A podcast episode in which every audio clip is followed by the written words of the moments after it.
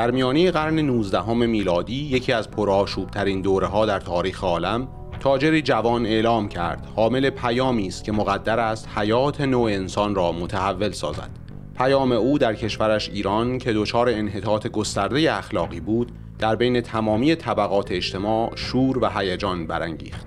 این جوان که سید علی محمد نام داشت بعدها نام باب را برای خود برگزید. سید علی محمد باب یک شخصیت شناخته شده هست در تاریخ ایران. فردی است که به نام بنیانگذار دین بابی یا جنبش بابی در حوزه روشنفکری معروف هست. ادعای حضرت باب طبیعتا یک ادعای مذهبی و روحانی بود. حالا اینکه بقیه اون رو چطور می‌بینند یک حرف جداگانه ایه به نظرم بهتر هستش که حداقل از دیدگاه من به عنوان یک مصلح اجتماعی و دینی ایشون شناخته شده هست در حوزه روشنفکری. بعد تحولی رو که در بنیانهای فکر رو به اصطلاح دین در ایران ایشون پایه گذاری کرد بسیار بسیار به نظرم مهم هست. کمتر به اون پرداخته شده و بهتر هستش که به اون جنبه ها پرداخت.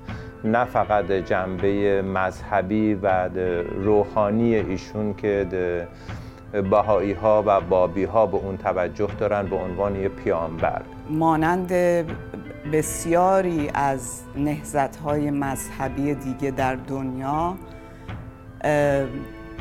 هم اجتماعی بود هم فرهنگی بود هم مذهبی بود و هم سیاسی بود. برای اینکه همه اینها تمام ادیان رو وقتی که ما بهشون فکر بکنیم اینها در زمان خودشون و در محلی که شروع شدن اینها یک انقلاب فکری ایجاد کردن. اعلان امر حضرت باب آشوبی در ایران ایجاد کرد که در نوع خود بی‌نظیر بود. بین سالهای 1845 تا 1847 میلادی موجی از آتش برای کشف حقیقت سراسر ایران را فرا گرفته بود و گروه های بیشماری از ایرانیان حیرت زده به اظهارات پیروان حضرت باب گوش می سپردند.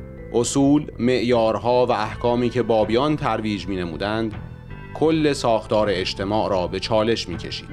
در دورانی که باب زندگی می کرد ما در وضعیت بسیار اسفباری کشور ما زندگی می‌کرد. دورانی بود که استبداد قاجار در اوج خودش بود دوران محمد علی شاه بود. زمانی بود که ایران در جنگ های ایران و روس شکست های مفتزهانی رو خورده بود. جامعه ایران به لحاظ فرهنگی، اجتماعی، اقتصادی و سیاسی و اون اقتدار به اصطلاح اقتدار تمدنی رو که ایران در چند صد سده گذشته و در تاریخ داشت همه اونها در حقیقت مورد تعرض قرار گرفته بود و شیرازه های اصلی جامعه ایران در حال فروپاشی بود. ما یک جامعه ای داشتیم که از هر نظری که فکرش رو بکنید مساوات بین اشخاص وجود نداشت. تبعیض طبقاتی خیلی زیاد بود.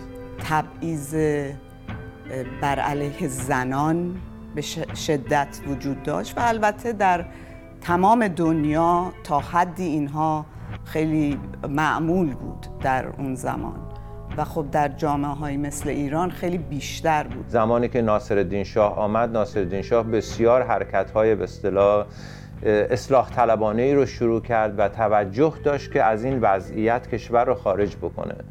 بنابراین در اون زمان بخش های اصلی جامعه ما از حکومت گرفته تا روشنفکران تا رهبران دینی و مصلحان اجتماعی همه به فکر یک تغییر بودن در وضعیت اون زمان. و این اون بستری بود که موجب شکلگیری اندیشه های جدید در ایران شد. نهزت بابی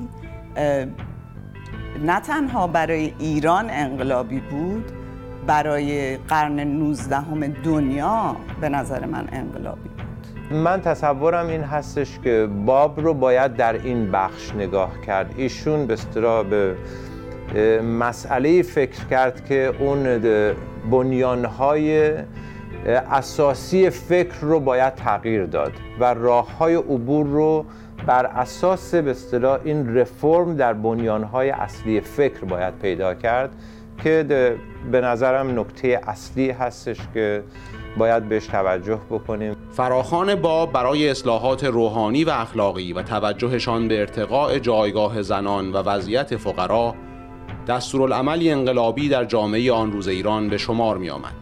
باب اعلام نمود که نوع انسان در آستانی عصر جدیدی قرار دارد.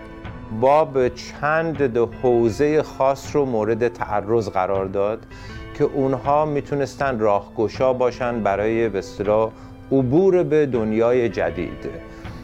مهمترین اونها به نظرم بحث پایان انتظار امام زمان بود. تاثیر نهزت باب در بین اون اشخاصی که قبولش کردند خیلی به نظر من جالب بود.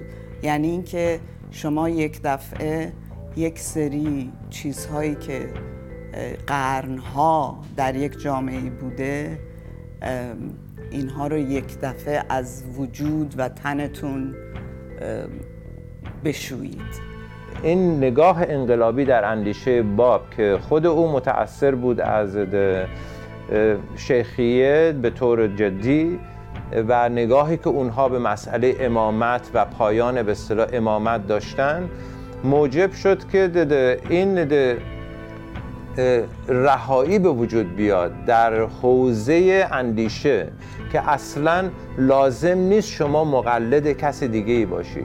بحث به اصطلاح تقلید بحث استمرار ولایت به اصطلاح حضرت محمد و ائمه و روحانیت شیعه به طور کلی به اصطلاح نسخ شد. به خاطر این تهدیدی که علما حس کردن از همون اول یک سری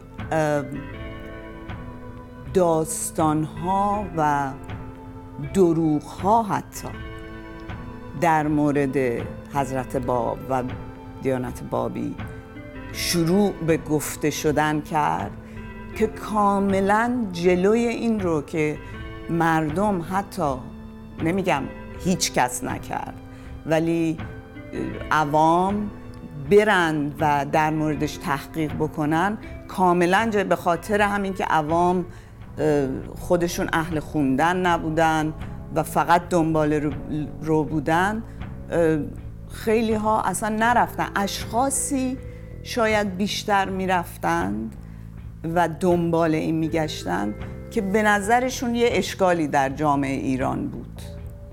با بسیاری از های کهنه جامعه را مردود اعلام می نمود و بر ارتقای مقام زنان تعلیم و تربیت همگانی و ادامه دار بودن ظهور پیامبران الهی تاکید داشت. وی خود را دروازه نمادین میان اثار گذشته و آن آینده باشکوه و روز عظیمی که همواره بشریت در انتظار آن به سر برده بود معرفی کرد. به نظرم جنبش باب در عین حال که جنبش مذهبی بوده و یک اصلاح دینی در حقیقت در اون بوده تأثیرش در بقیه جامعه ایران تأثیر روشنفکرانه بسیار قوی داشته. اگر که به نهزت باب به عنوان یک نهزت مذهبی و روحانی نگاه بکنیم که ادعای خود ایشون این بود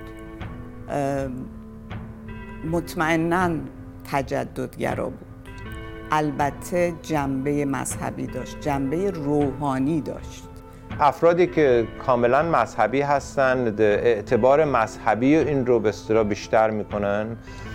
ولی به هر حال اندیشه متأثر هست از این به اصطلاح تغییرات در حوزه دین. نمی‌تونم خیلی اینها رو از هم جدا بکنم. یعنی ما همیشه اصلاحات در حوزه دین که بخشی از به حوزه فکر هست در حقیقت در دیگر حوزه ها تاثیر مستقیم داره. و حتما جنبش به روشنفکری ایران جنبش تجدد خواهی ایرانی متأثر بوده از این به طور مستقیم و غیر مستقیم. کما اینکه به نظر من تمام ادیان در زمان خودشون برای اون جامعه و اون زمان تجدد آوردن. با اینکه این جنبش مذهبی بوده ولی تاثیرش در فکر تجددخواهی ایرانی ده غیر قابل اغماز هست. تعالیم پیشرو و تحول آفرین باب نهزتی را به وجود آورد که در مدتی کوتاه ها هزار نفر از هر طبقه و قوم و پیشه ای از سراسر ایران را به خود جذب نمود. علت اصلی رشد جنبش بابیه به نظرم یک استبداد اون دوران هست استبداد سیاسی وضعیت بسیار بد زندگی مردم و اینکه به دنبال یک راه حلی بودن برای یک تغییر در جامعه. البته می‌تونه خیلی علتهای زیادی باشه. یک چیز یک بعدی نیست. خیلی ها از نظر روحانی اعتقاد پیدا کردند که این شخص اون کسی که میگه هست یعنی باز اون مسئله مذهبی. خیلی ها که جزی از اون قشری از جامعه بودن که تحت ظلم بودند تحت تبعیض بودند. این مسئله که با گفتش که همه یکی هستیم هممون انسان هستیم این شاید براشون خیلی جذاب بود.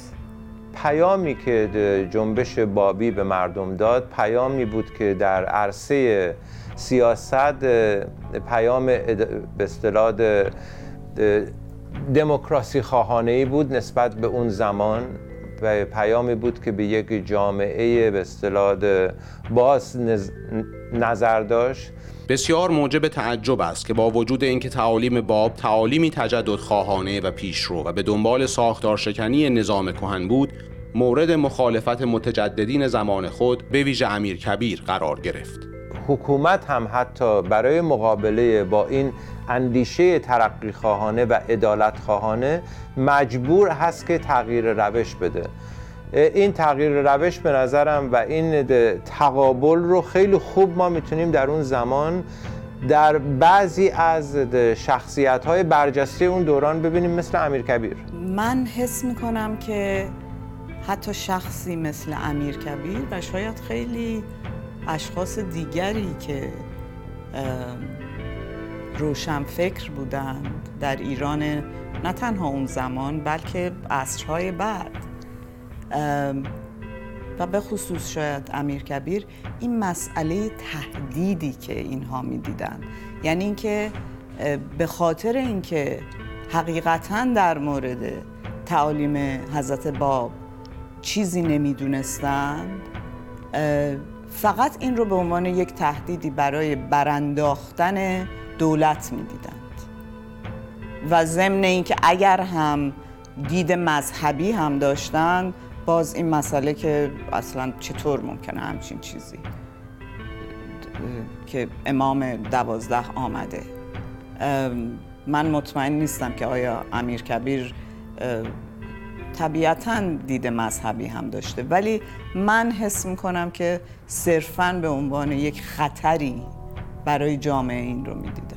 امیر کبیر در عین حال که یک مصلح اجتماعی هست و بسیاری از ایده های تغییر و تحول به اصطلاح تجدد خواهانه رو داره که عینا همون ایده هایی هستش که باب و بعد از اون به اصطلاح بهاءالله و عبدالبها و اینها به دنبالش هستن. ولی در عین حال قتل عام می‌کنه و کسی است که دستور اعدام به اصطلاح باب رو میده.